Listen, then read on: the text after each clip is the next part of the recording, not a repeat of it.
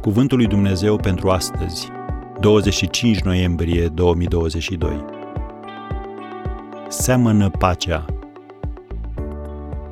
Căci acolo unde este pismă și duh de ceartă, este tulburare și tot felul de fapte rele. Iacov 3, versetul 16.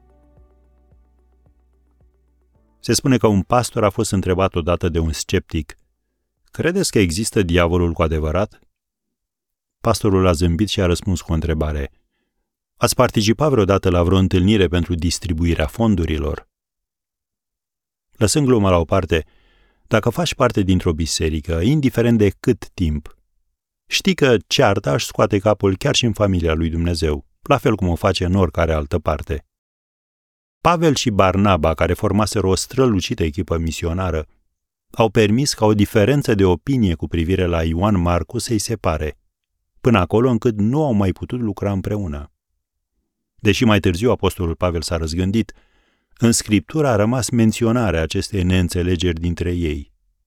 Iar când scrie în Filipeni, capitolul 4, versetele 2 și 3, despre Evodia și Sintichia, să fie cu un gând în Domnul, pe tine, adevărat tovarăș de jug, te rog să vin ajutorul femeilor acestora care au lucrat împreună cu mine pentru Evanghelie, cred că avea acest lucru în minte.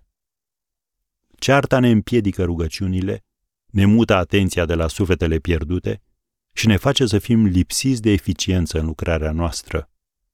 Fiecare și toți trebuie să învățăm să ne respectăm reciproc talentele, perspectivele și pozițiile, în loc să le invidiem sau să le contestăm. Cu alte cuvinte, învață să nu fii de acord fără să fii dezagreabil. Biblia ne învață în Iacov, capitolul 3, de la versetul 16, căci acolo unde este pismă și duc de ceartă, este tulburare și tot felul de fapte rele.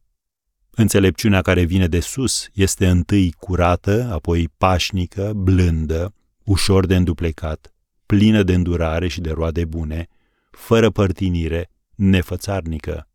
Și roada neprihănirii este semănată în pace pentru cei ce fac pace. Am încheiat citatul. Și nu uita că Dumnezeu îi binecuvântează pe făcătorii de pace.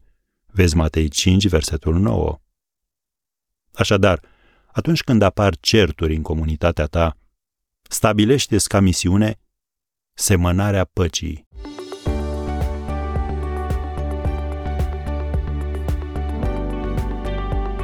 Ați ascultat Cuvântul lui Dumnezeu pentru astăzi, rubrica realizată în colaborare cu Fundația SER România.